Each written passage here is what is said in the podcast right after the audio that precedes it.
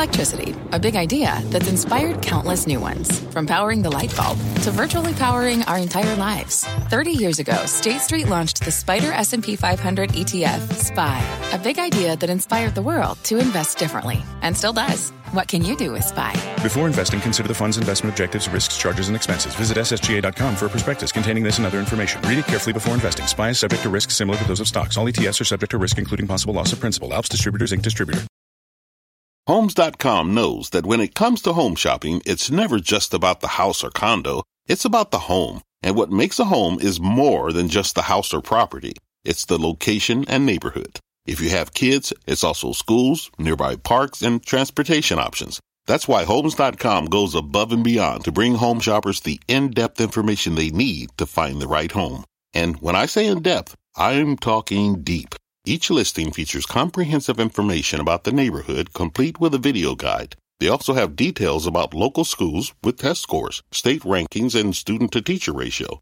They even have an agent directory with the sales history of each agent. So when it comes to finding a home, not just a house, this is everything you need to know, all in one place. Homes.com. We've done your homework. My mission is simple to make you money. I'm here to level the playing field for all investors.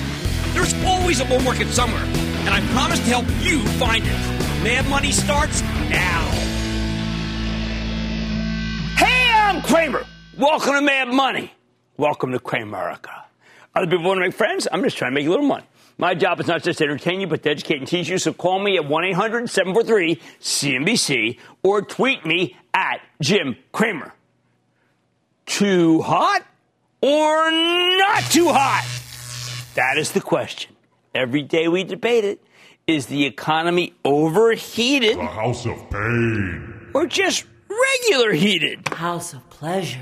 Was the personal income number a scorcher? Do we really need a trillion dollar infrastructure package when we already have so many job openings? Does it matter that FedEx can't find enough workers? And the president's whispering for higher wages. All of those issues were in play today as the Dow rallied another 237 points. They come easy, don't they? And the SP gained 0.33%, while the NASDAQ traded sideways, ultimately declining 0.06%. Next week, though, we end the hot versus not debate. Yep, we're going to do a backwards game plan tonight because next Friday at 8:30 a.m. we get the Labor Department's non-farm payroll report for June. And I got to tell you, I think this will show more people employed and some wage growth. Not enough to crush the market. But whatever the number is, you can expect the inflation hawks will come out of the woodwork and they'll demand that the Fed do something now and do it now. Do it now. You can always find a Fed president, non-Fed president, Fed this, Fed that. You know, a guy Fed in the title, and they're going to come out and criticize Powell. I am of two minds about this, and they may not be the ones you expect. My first mind says we'll have this, these, we'll, still see these generous unemployment benefits, so it's really hard to get a clear picture of who's really working for work. I mean, who's looking. I mean, I got, that's called ghosting, by the way. I got a lot of ghosts coming to my restaurant. They're ghosting. They're not really wanting the job. I don't know. We need to see the true face of the labor market. And until those benefits go away in September, we're not. My second mind says the money managers who want the Fed to slam the brakes on the economy aren't really worried about inflation or excessive government borrowing. They say they're worried. They might even mean it. But mainly, I think they're just underinvested or short bonds. So they're getting squeezed, and they want the Fed basically to bail them out. Look, I'm a journalist. Sadly, I have no subpoena power. But if I did, I bet we'd find that many of these guys who come on TV and blast the Fed are failing to disclose that they'd make a lot of money if the Fed took their advice. These are largely the same people who wanted the stock market to have a total down week rather than a great up week. Sorry. So they try to gin up a phony sense of surprise every time we get another piece of economic data. Ooh, look how hot that is. Think about it.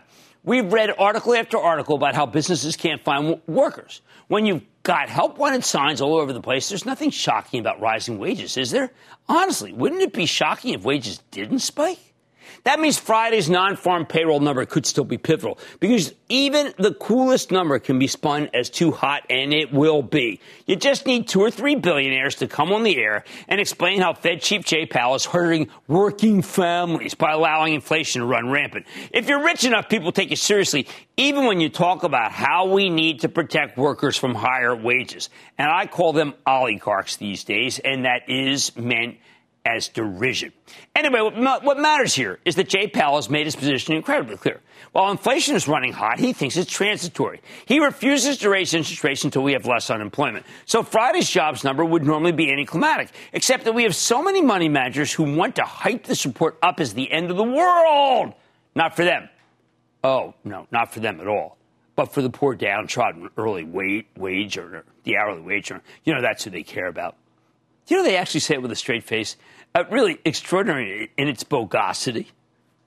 What else is coming up? Okay, next on Monday, uh, we get one of the best uh, barometers of both work and home. And that's Herman Miller. You know, they make those great air, Aeron chairs. I got to get an Aeron chair. I got one downtown. Uh, they, are expensive. Uh, they also make expensive home furniture. Ever since COVID locked us down, this stock has been a one-way ticket up. But that ended with the latest er, last earnings report. I think Herman Miller's feeling like a pandemic play. And what we're looking for post pandemic place. Call me a tad nervous. Tuesday after the close, we hear from AeroVironment, the drone company. We used to have them on all the time. Unmanned aerial vehicles are pretty cool, but what I care about are unmanned ground vehicles. Right now, we got a real shortage of trucks drivers and uh, truck drivers. And air, by the way, AeroVironment looks like it might have some answers. I like that. Their website's really good. Wednesday, is the huge earnings day of the week, and it starts with STZ, Constellation Brands. Uh, I like the maker of Modelo, Corona, and Pacifico, the last being our biggest seller at my small plate restaurant, Bar San Miguel in Brooklyn. I am looking for a very big number. Uh, with only COVID potentially holding them back because they make these beers in Mexico. And Mexico is way behind us in shutting down the pandemic. I know that uh, it's fair to say Constellation has been ahead of the problem in Mexico, but I also know that there are many workers still not able to work. And then there's General Mills. All right, so General Mills, many analysts worry it's going to get hit because of inflation. They're getting hit with all sorts of higher cost freight, boxes, crops, you name it. I'm actually looking for something else that morning. There's an acreage report from the federal government that might show a huge increase in corn, which could send the whole commodity complex tumbling and that will help General Mills. Plus, General Mills makes Blue Buffalo dog food. It's the number one name among dog sophisticates. NVIDIA, too, is not a sophisticate. He's getting uh, uh, pet chow, uh, Purina. I like that. Purina's good. Anyway, I mean, what? Like he's going to tell us that he doesn't like the taste? Oh, I don't taste. I don't like that, Jim. That's not what dogs do. I know dogs. Then there's my favorite of the morning. Bed, Bath, and Beyond. And that's run by the terrific Mark Tritton. Bed Bath became a meme stock simply because it's heavily shorted. The buyers wanted to break them, but they couldn't do it. In the meantime, I think this company might just show itself to be a darn good retailer with real product that could make this thing a brick and mortar survivor. Bed Bath and Beyond could be worth owning.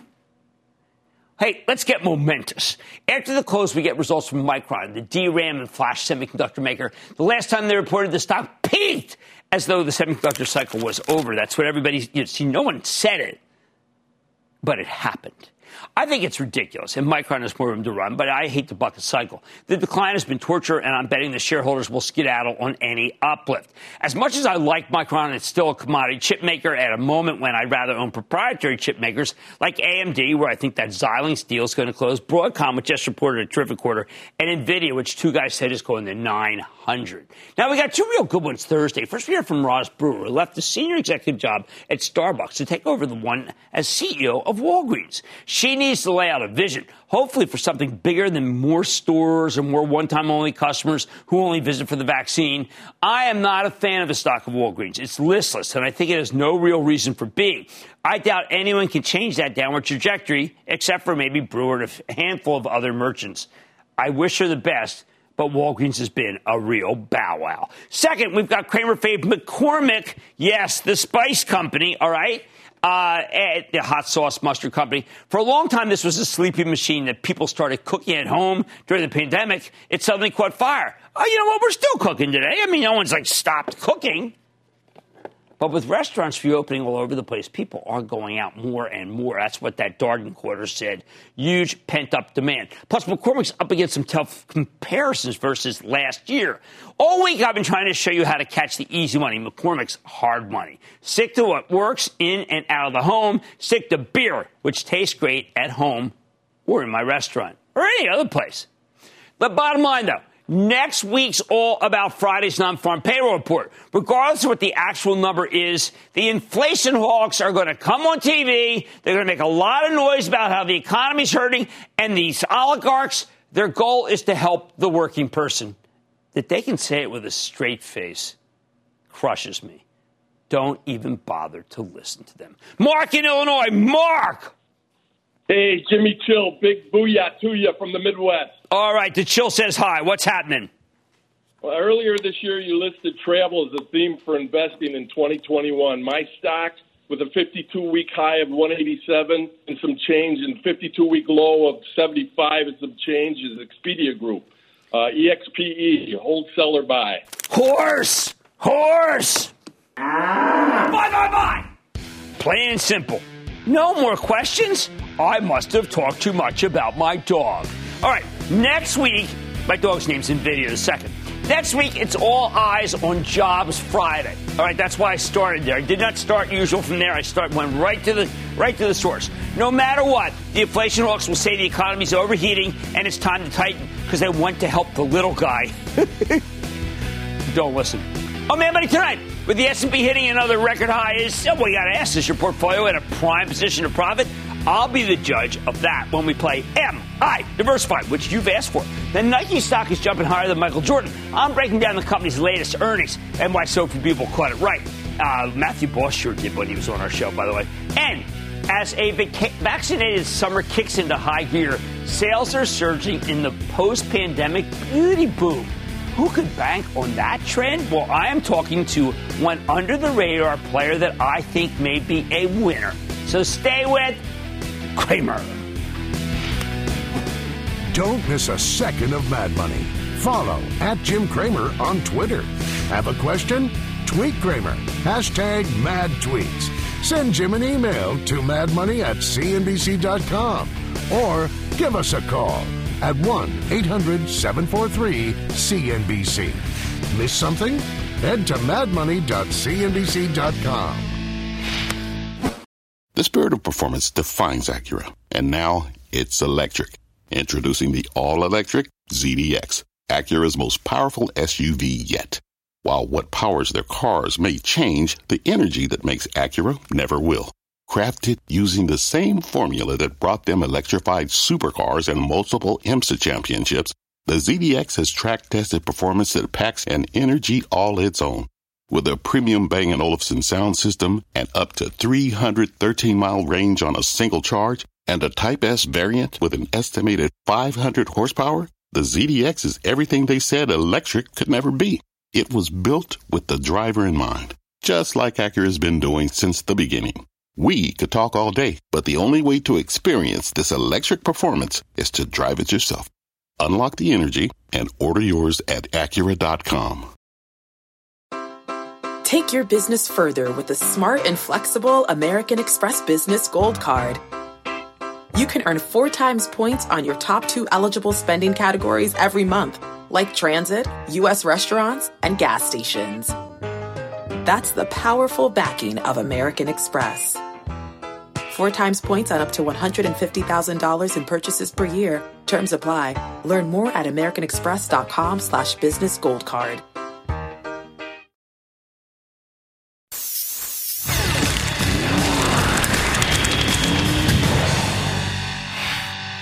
As I said before the break, next week will determine if we're too hot, okay, and this is what everybody's worried about, uh, or just hot. And on a day where the industrials came to play, but the NASDAQ took a bit of a breather, you're reminded just how important it is to have a portfolio that can take whatever the market throws at you. House of pleasure. Which makes it a perfect day to play Am I Diversified. Now, what happens here? This is where you call me, you tell me your top five holdings. I mean, admittedly, you might have an, let's say you have an index fund, but then you might own some stocks. Give me your top five stocks. I tell you if your portfolio is diversified enough, maybe you need to mix up a little. I don't want every, every single stock in one sector. And first up is a hashtag mad tweet from Casey.Cole on Twitter. Booyah to you, Jimmy. Hashtag, am I diversified with my top five holdings? And the holdings are Boeing, Crown Castle, Marvell Technologies, and Lock, or LifeLock, and NVIDIA. Love all the hard work your staff does and your daily basis to help the little guys learn. Wow. Well, this makes me feel fabulous. Okay. First of all, uh, fellows, obviously a subscriber to uh, at, to my Charitable Trust newsletter, actionalertsplus.com, member of the club, because all of these, every single one of them, are Action Alerts names. Let's go over them. So Norton is a subscription service to be able to make it so that you do not get caught. In other words, they find out if you've been hacked. Uh, Marvell is an unbelievable technology company, whether it comes from 5G or high performance computing. NVIDIA, this is a problem. They both do high performance computing. Crown Castle, one of the largest uh, antenna companies in the in the country, which is fantastic, and Boeing Aerospace. So we have to do what we have to make a decision. I love both these companies, Marvell and Nvidia, but I am going to say that we're going to keep Nvidia. We're going to swap out Marvell all the way up here at 56, and we're going to get into a healthcare company. And the healthcare company that we're going to get into Oh, God. We're going to get into Abbott Labs. Abbott Labs. And this gentleman knows that why I had to hold my breath was because Abbott disappointed us so badly last quarter. Let's go to Franco in New York. Franco. Hello, Mr. Cramer. My name is Franco. I'm calling from New York City. Here are my top five holdings. They are GM, Apple, AMD, Southwest, and Disney. Am I diversified enough? What are your thoughts? I love Franco's portfolio. I love it. First of all, I think GM is worth probably. I think it's worth 25 to 40 percent more than it's selling for. I think Mary Barra is chronically undervalued, and if she came on our show, she would find out that I am a huge backer. Okay, uh, AMD. Uh, this is uh, am I going to say? It, it's Dr. Lisa Su. That deal with Xilinx is going to close soon. We bought some for the Charitable Trust just today. Disney, Bob Chapek. Chapek, uh, I think Chapek's doing an interesting job. I've got to learn more. I've got to learn more. Okay? Fair enough? I got to learn more. Uh, Southwest, Gary Kelly is leaving, but he's leaving to be executive chairman. And I like that. He's going to hang out. What a CEO he is. And of course, Tim Cook at Apple. So we have tech, but we have high performance computing and gaming. We have auto. We have entertainment and we have aircraft, airlines. You know what? All right, we're not done. Let's go to Renato in Florida. Renato. Hey, Jim, this is Renato in sunny Florida. Thank you so much for taking my call. Oh, my I've been a long time follower of you since the days of Kudlow and Cramer. I want to play Am I Diversified? My top five stocks are number one, Apple Computer, number two, Amazon, three, Facebook, four, Verizon, and number five, clean energy. Am I diversified? Thanks a lot, Jim. This is a very thanks you for those kind comments. It's a very interesting way to invest. Okay, so you have Facebook, uh, you know, really just scoring uh, every day seems to go up. It's because of their shops initiatives. They are now the friend of the small and medium sized business. Before them, they were hated. This was the smartest thing Mark Zuckerberg ever did. Clean energy is a total spec. We had them on last week. It's about renewable natural gas, uh, cow manure. Uh, Apple, what are we going to say? Apple is terrific. Verizon, I hear it's going to have a better than expected quarter. Amazon, stop believing that the Amazon Web Services holiday was bad. That's just propaganda. It's terrific. So we're going to call this a technology retailer. We're going to call this a technology retailer of a very different complexion. We're going to give this a telco. Uh, we're going to call this uh, entertainment. That's right, entertainment. And this is spec. I'm not calling it oil and gas. It's spec. And if you're going to have four that are like this, I am sanctioning a spec with it. I love those questions, those callers, Am I Diversified is back. You asked for it. I typically like to write a written piece right here, but you know what? You want to hear from me. I want to hear from you. Stick with Cramer. Coming up, investors who stuck with the swoosh were rewarded for their faith. Silencing the naysayers. How did Nike just do it? Cramer explains next. Fact running a business is not getting easier on your wallet. With higher expenses on materials, employees, distribution, and borrowing, everything costs more. Also, a fact smart businesses are reducing costs and headaches by graduating to NetSuite by Oracle. NetSuite is the number one cloud financial system, bringing accounting, financial management, inventory, and HR into one platform and one source of truth. With NetSuite, you reduce IT costs because NetSuite lives in the cloud with no hardware required, accessed from anywhere. You can cut the cost of maintaining multiple systems because you've got one unified business management suite. You improve efficiency by bringing all your major business processes into one platform, slashing manual tasks and errors. Over 37,000 companies have already made the move. See how you'll profit with NetSuite, and then you can think of all the ways you could be spending the money you save. Company retreat in Malibu, anyone? By popular demand, NetSuite is offering a one-of-a-kind flexible financing program for a few more weeks. Head to netsuite.com to start saving.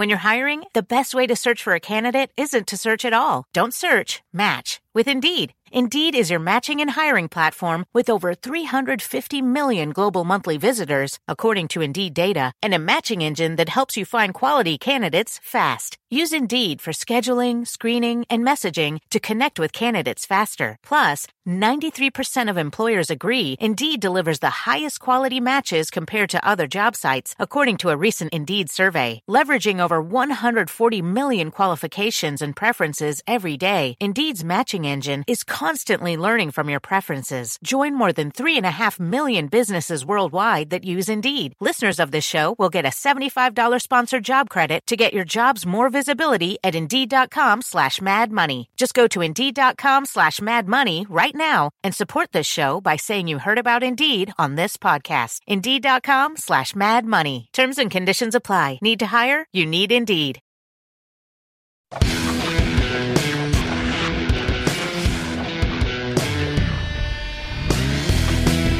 How did so many of us get the stock of Nike so wrong?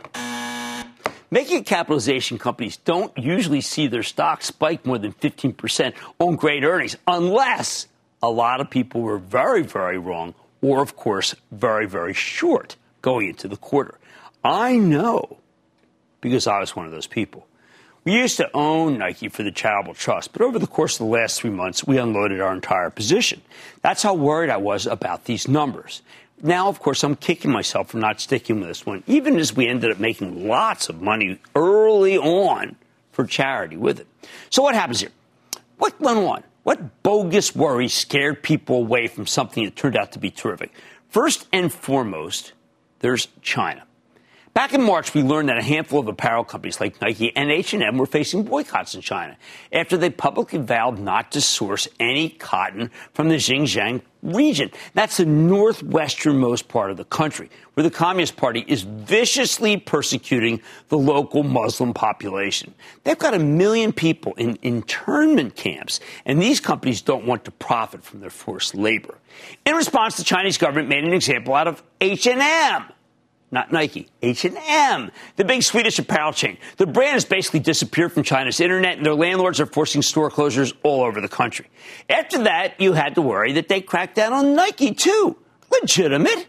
That would be a huge problem given that Nike gets nearly 20% of its sales from Greater China, and it's also the company's biggest growth engine. Sure, alienating the Chinese government would be very bad for business, but Nike has recently demonstrated a willingness to stand up for controversial causes. Remember, they signed Colin Kaepernick to an endorsement deal after he got blackballed by the NFL. Wouldn't they stand with political prisoners in China too? What if some analysts asked them about Xinjiang uh, uh, on the conference call and management made some big pronouncement about religious freedom? Well, that was really what was keeping me up at night. Well, then we had a bunch of other concerns. The last time Nike reported, their sales came in weaker than expected. Not great. On top of that, Winter Storm Uri caused huge domestic shipping delays in February, which crept into March and caused major port congestion all over the world. What else? Last year we saw a massive athleisure boom because millions of people no longer had to dress up for work. There was a widespread sense that this would be rolled back as the world returns to normal. And then for a while there, you had to worry if the Tokyo Olympics, which is a big Nike wake up call, would end up being canceled rather than just rescheduled. Remember, Nike's a major sponsor and a lot of the athletes wear Nike. Making matters worse, when Footlocker reported in late May, the company gave you a tepid forecast talking about ongoing pandemic related store closures in Europe and Canada. Well, that made you feel like Nike, their best seller, might not be doing so well. Finally, thanks to all these issues, Nike had an increasingly ugly chart. Going into the quarter, this was the worst chart in the Dow Jones Industrials. Sometimes that's meaningless, but you had to wonder if maybe the Bears knew something about this quarter that the rest of us didn't. But then Nike reported last night and it totally knocked it out of the park. We're talking about a monster 42 cent earnings beat off of a 51 cent basis with much higher than expected sales, up an incredible 96% year over year. On top of that, management gave excellent guidance for the next fiscal year and then they did something that all of us dream about. They gave you a forecast all the way through to 2025. So how did they do it? Well, let's start with China because that was the biggest worry. Well, Nike's Chinese numbers weren't great. They, they were much better than feared. Sales up 9% year over year on a constant currency basis. As CFO Matt Friend explained on the conference call, the boycotts hurt them in April, but most of the pain vanished in May. Uh, and by now, well, they're pretty much over it. I feel like I was too paranoid here. See, I, I sure H&M did get obliterated, for defying the Chinese government. But Nike, Nike's not H&M. Some of that's because Nike's got a much bigger, popular brand. Some of it's is probably political. H&M is Swedish, okay? Uh, China can make an example out of them, and there's nothing Sweden can do about it. But Nike's a huge American operation. While our government's not on great terms with Beijing right now, they still have to think twice before they start cracking down on iconic U.S. companies.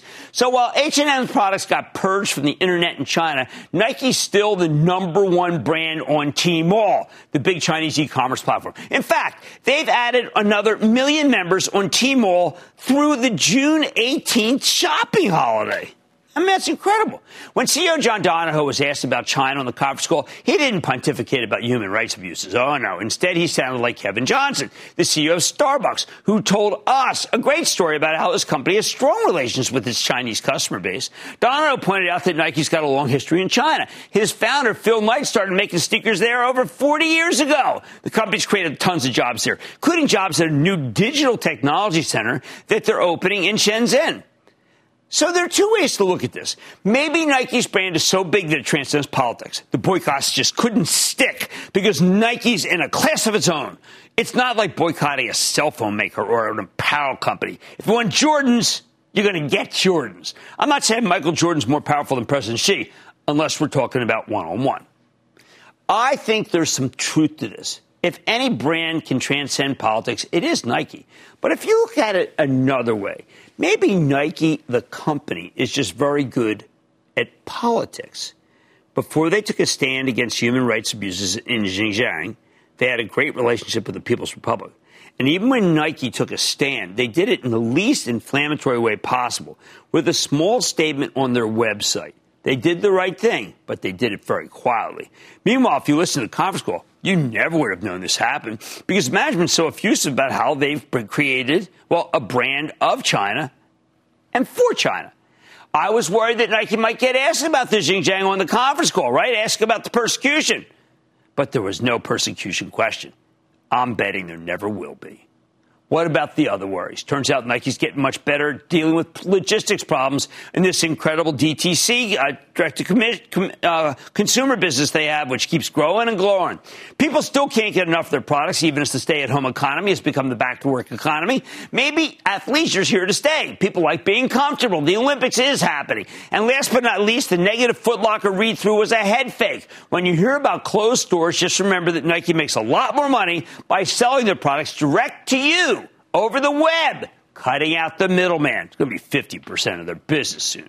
The biggest driver of today's epic rally, though, when Nike delivered great numbers, proving the bears wrong, especially in China, it created the mother of all short squeezes. This is a big company. You had legion of shorts who bet against this thing, and they suddenly had to close their positions when their whole thesis collapsed.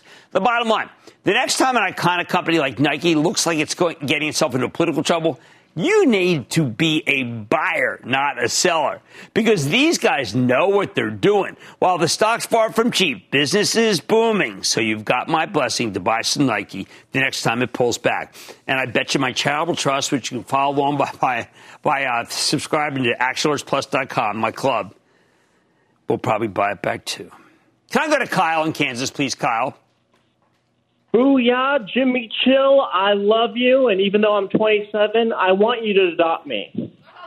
okay, my question, my question is about Peloton.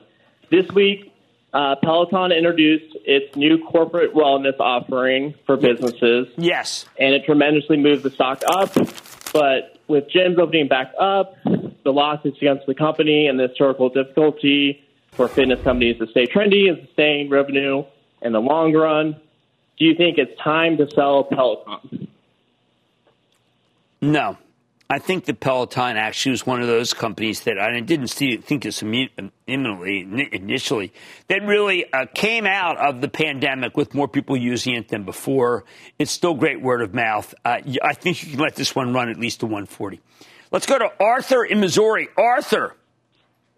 Hi, Jim. A big St. Louis booyah to you, and thank you for everything you've done for me throughout the years. Oh, you're very kind. Thank you. Thank you for sticking with me throughout the years. Absolutely. So, I want your opinion on a company that I already own and that I look at as a long term investment. This stock is about 60% off its all time highs with targets of approximately 30% upside. It's just barely above the IPO price and has a lot of insider buying. It is better. It has better margins than its competitors, which have traded higher recently. And the company is a reopening social media and e-commerce play in the fast-growing second-hand luxury clothes and goods space. Should I buy more, hold, or sell of Poshmark? Todd, you know what? I'm going to tell you to buy it. And uh, one of the reasons I'm going to tell you to buy it is because um, sometimes you get ideas from your daughter. And my daughter said, Poshmark is the one, Dad. I didn't believe it. I then looked in. I found everything you just said about it. And you're right. And Poshmark is a winner. It's expensive, but it is a winner. And they can come on the show anytime they want. Nike is far from cheap, everybody, but you have my blessing to do some buying the next time the stock pulls back. And you could say, well, Jim, why didn't you give me my blessing when it was 130? And the answer is because I got it wrong. Much more Mad Money ahead. As masks come off, could the beauty business turn on? Do not miss my exclusive with the company behind HydraFacial. Then I'll reveal the beacon of hope I've spotted when it comes to what I consider to be the greatest existential threat to this market. And all your calls rapid fire in tonight's edition of the Lightning Round. So stay with Cramer.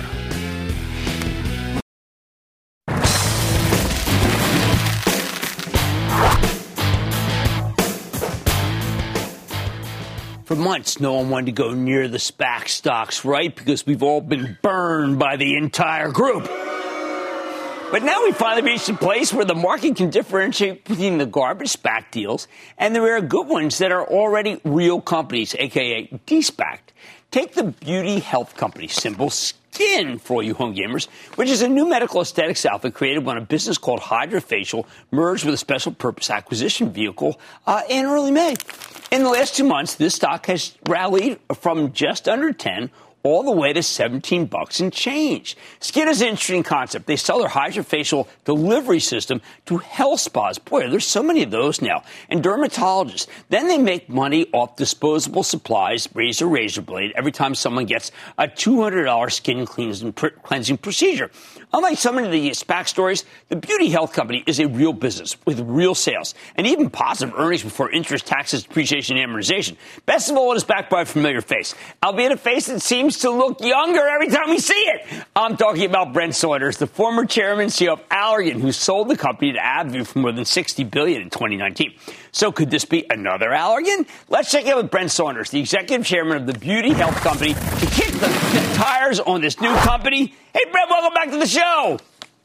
Hey, thanks for having me, Jim. I actually feel older. Maybe I look younger, but I feel older. well, you should. You look good. Now, Brent, first, because you're a familiar face to the show, I'm going to ask a question don't usually ask these people, which is why SPAC versus uh, being a CEO at another company? I'm sure you're at the pick of the litter. Yeah, look, I, I, I actually didn't come up with the SPAC. I came up with a strategy, which was to consolidate um, a beauty health company, this kind of quasi uh, market that sits between the true medical aesthetics companies and the beauty companies like L'Oreal. And once I had the strategy, I kind of said, all right, what's the best way to accomplish it? And SPAC was just the easiest capital formation. It had nothing to do with wanting to do a SPAC and then look for a target. I actually came at it strategically a little differently.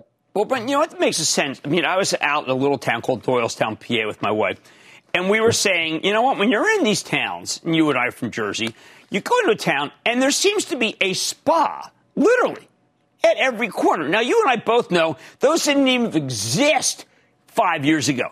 First, why is that so? And second, what can beauty health do to differentiate them? So um, you're exactly right. The med spa channel is the fastest growing segment um, in the aesthetics world. And skincare is growing faster than beauty and makeup. And so the confluence of those is, is really driving this med spa uh, proliferation. And there's another uh, uh, interesting phenomena that's happening, which is the democratization of, of a lot of these treatments. In my old company, you know, we sold very expensive medical aesthetic procedures, um, and they were wonderful. And that, that company is the best at doing that. Uh, but this is something that's, like you said, $200 on average across the country, highly accessible to a lot of consumers. Um, and they don't feel like they have to go to Park Avenue or Beverly Hills to get a treatment. They can go into their local spa and get phenomenal service, not be with sick people, be in an elegant environment with great music and a good smell, and and be treated and pampered. Well, you know, it reminded me of when you go to a really fancy hotel and they have a spa treatment, but it's six hundred dollars. I mean, this sounds you know, three steps, thirty minutes, best skin of your life. I have to say, I want to try it out. I mean, where they, are you in New York? You, absolutely, we're all over the world, and you should try it out because I will tell you, there's no downtime. Um, you'll be, you'll feel great. You know, most consumers walk out raving. We have the, one of the highest NPS scores in the category. I think the highest in the category, depending on how you measure it. Um, so incredibly high consumer loyalty, uh, and and you look great immediately. You can go right back to work. Um, your skin is clean, it's glowing. Your makeup goes on better. You you feel better about yourself. Whatever it may be, you just it, it's just a clean health, clean beauty, um, feel good about your self treatment. And what I think is interesting, Brent, when you look at your doc, document, well, your you know your different documents, it seems like this is something a lot of men men are doing. Absolutely. In fact, you know when you look at medical aesthetics, it was about ten percent men, ninety percent women.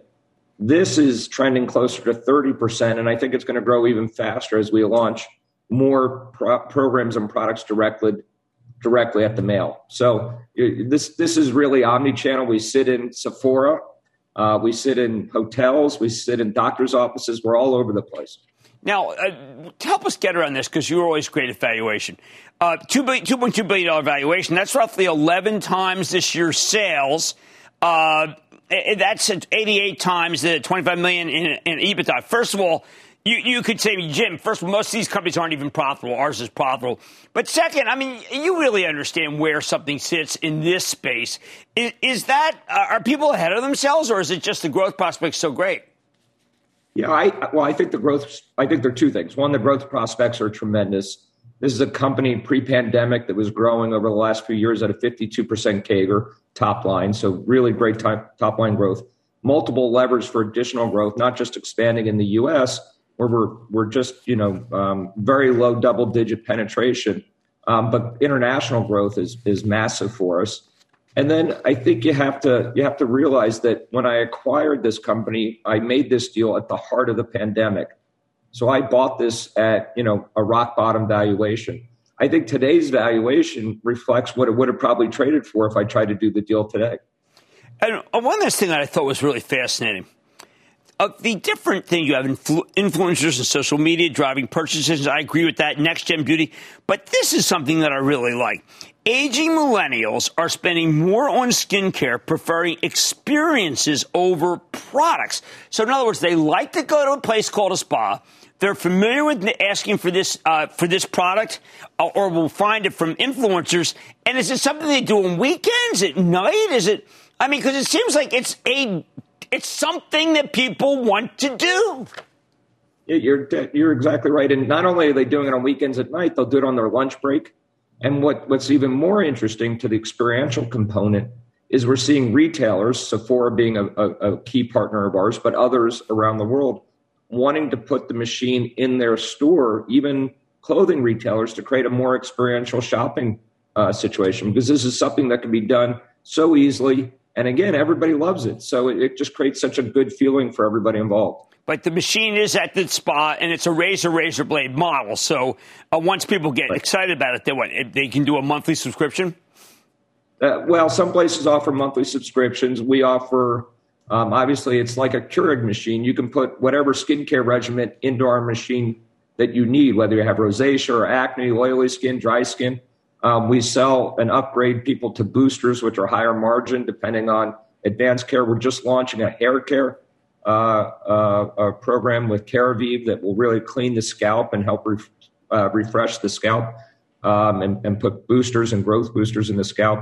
We have a home device coming. So there's so many other things that are yet to come uh, uh, with this treatment. It's just we're just scratching the the, the beginning of, of what's possible here. All right, one last question.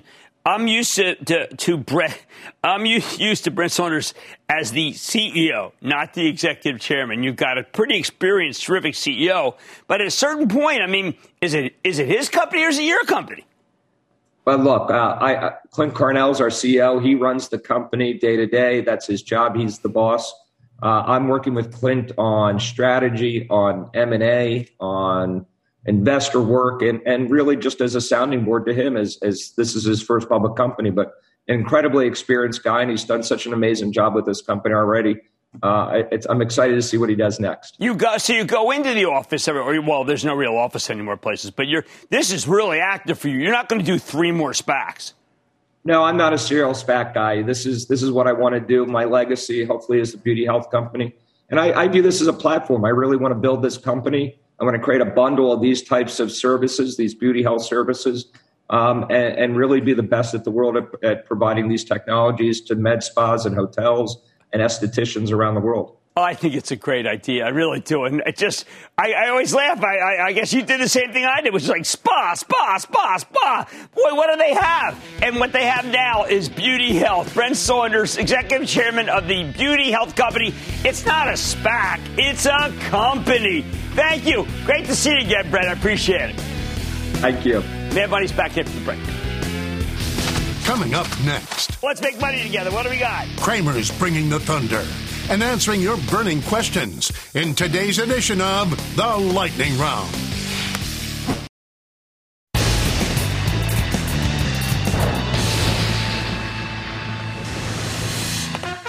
It is time. It's time for the lightning round.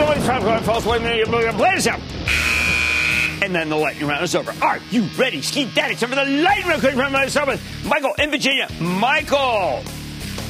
Hey, Booyah, Cramer. Hope all is well, buddy. The chill man is in, in the house uh, doing well. What's up? Uh, ticker symbol AOTZ, car lot. Uh, I'm done with the used cars for now. CarMax may have been the peak when it had a really great number. I'm staying away. Wendy in Georgia. Wendy. Yes. Hi, Jim. Hi, Wendy. How you doing? I'm doing fine. How you doing? Good. I got my whole family here. They're all excited. Hey, hey guys, how you doing? Hi. Hey. All right. All right. Next caller, we fit maybe get a stock. Go yes. ahead, hit me, Wendy. MannKind. MannKind. All right, MannKind. MannKind. Speculative stock. I hated this stock for the longest time, and I was right. But everybody on Twitter kept saying, "How could he hate it?" The answer is now it's a speculative play that I like and you can tell your whole family that it's just for speculation. There was some buzzer went off, Wendy. You can ignore it. Let's go to Zach in Washington. Zach. Hi, Jim. Hey, what have you heard about the debt-free company developing breast cancer treatment drugs, ATOS? Nothing. Because I don't know it. I got to look into that one. I mean, that thing, that thing, that chart's certainly very positive. Let's go to, we're going to do a homework. Jerry in New York. Jerry! Hi, Jim. A big booyah from Long Island, New York. Oh, my wife's there right now. Well played. What's up? Great. Six-time caller here. Six I'd like to know. I'd like to know your opinion about a company you recommended before. Should I buy, sell, or hold TPG Pace Beneficial Finance Corp? Yeah, I thought that was a good. You know, to me, it seemed like a decent SPAC. Uh, you know, the SPACs have all been kind of wiped out. Um, I don't want to give one. I don't want to give up on it. I just don't. And that, and the conclusion of the lightning round. The lightning round is sponsored by TD Ameritrade. Coming up, what can Nike and Starbucks teach the street about doing business in China? Cramer's got the answer next.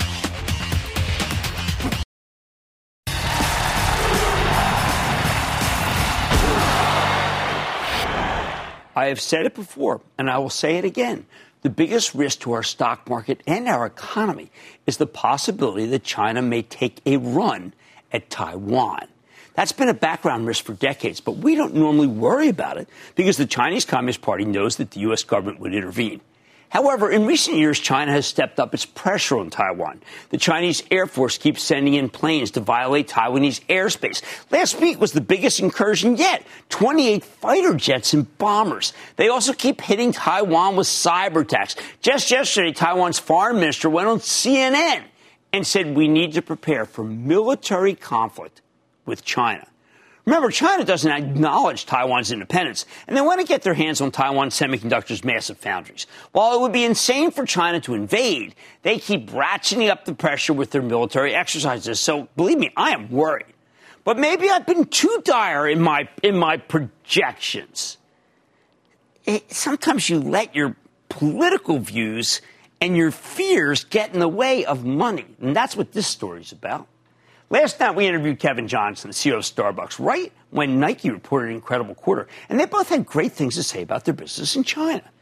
I'm starting to think that the American companies who create lots of jobs over there could actually be fine, even if our government and the People's Republic stay on bad terms. Like I mentioned earlier, the Chinese government is aggressively prosecuting, persecuting Muslims in its northwestern region. It looks like they've put a, a million people in what can only be described as concentration camps. But when I asked Kevin Johnson what he was doing to fight for human rights over there, he said he's running Chinese stores with Chinese people who share the company's values. In other words, Starbucks isn't going to take a stand. And while that might not be the right choice ethically, it's absolutely the right choice for their investors. People who work there do very well, better than almost everybody in China. Nike was even more stark. While they didn't get asked about Xinjiang on the conference call, management sure made it sound like they're back on the Communist Party's good side. Sure, Nike got hit with a bit of a boycott this summer. I say bit because it wasn't full in uh, this spring when China went after foreign companies who criticized the rampant human rights abuses, but those boycotts didn't stick. Like Starbucks, they've been able to sidestep the issue, possibly because the analysts know that if they bring it up, maybe they might not be invited back on the next conference call. And it's not just those two companies. I think we're seeing a broader turning point in America's business relations with the People's Republic, not government, but business. First, there's Tesla. After listening to Kevin Johnson John Donahoe totally avoid the Xinjiang issue, I don't expect Elon Musk to say anything about human rights, rights or religious freedom. Musk can be a loose cannon, but he knows how to make money. And I'm betting China will ultimately be Tesla's biggest market. Second, Apple has created a massive number of jobs in China, so I'm actually much more confident than I had been that they'll be able to keep selling iPhones over there. I am actually hopeful now that Boeing, which is still waiting for certification for the 737 MAX, gets it because the Chinese need planes. Lots of them. When you see that happens, stock goes to 300. All that said, the Chinese Communist Party controls all these decisions. If they decide they want to get rid of Nike or any other business that will wreck the quarter and possibly the whole year, they can do that. That's why the stock went up so much. The shorts thought it would happen. And anyone on one of these stories can change on a dime, and the shorts sure Sure hope they will because that stock was up about 15%. Last night, though, Nike and Starbucks showed American companies that if they keep their mouths shut about human rights, yeah, then China will let them make a lot of money. Not exactly Profiles in Courage.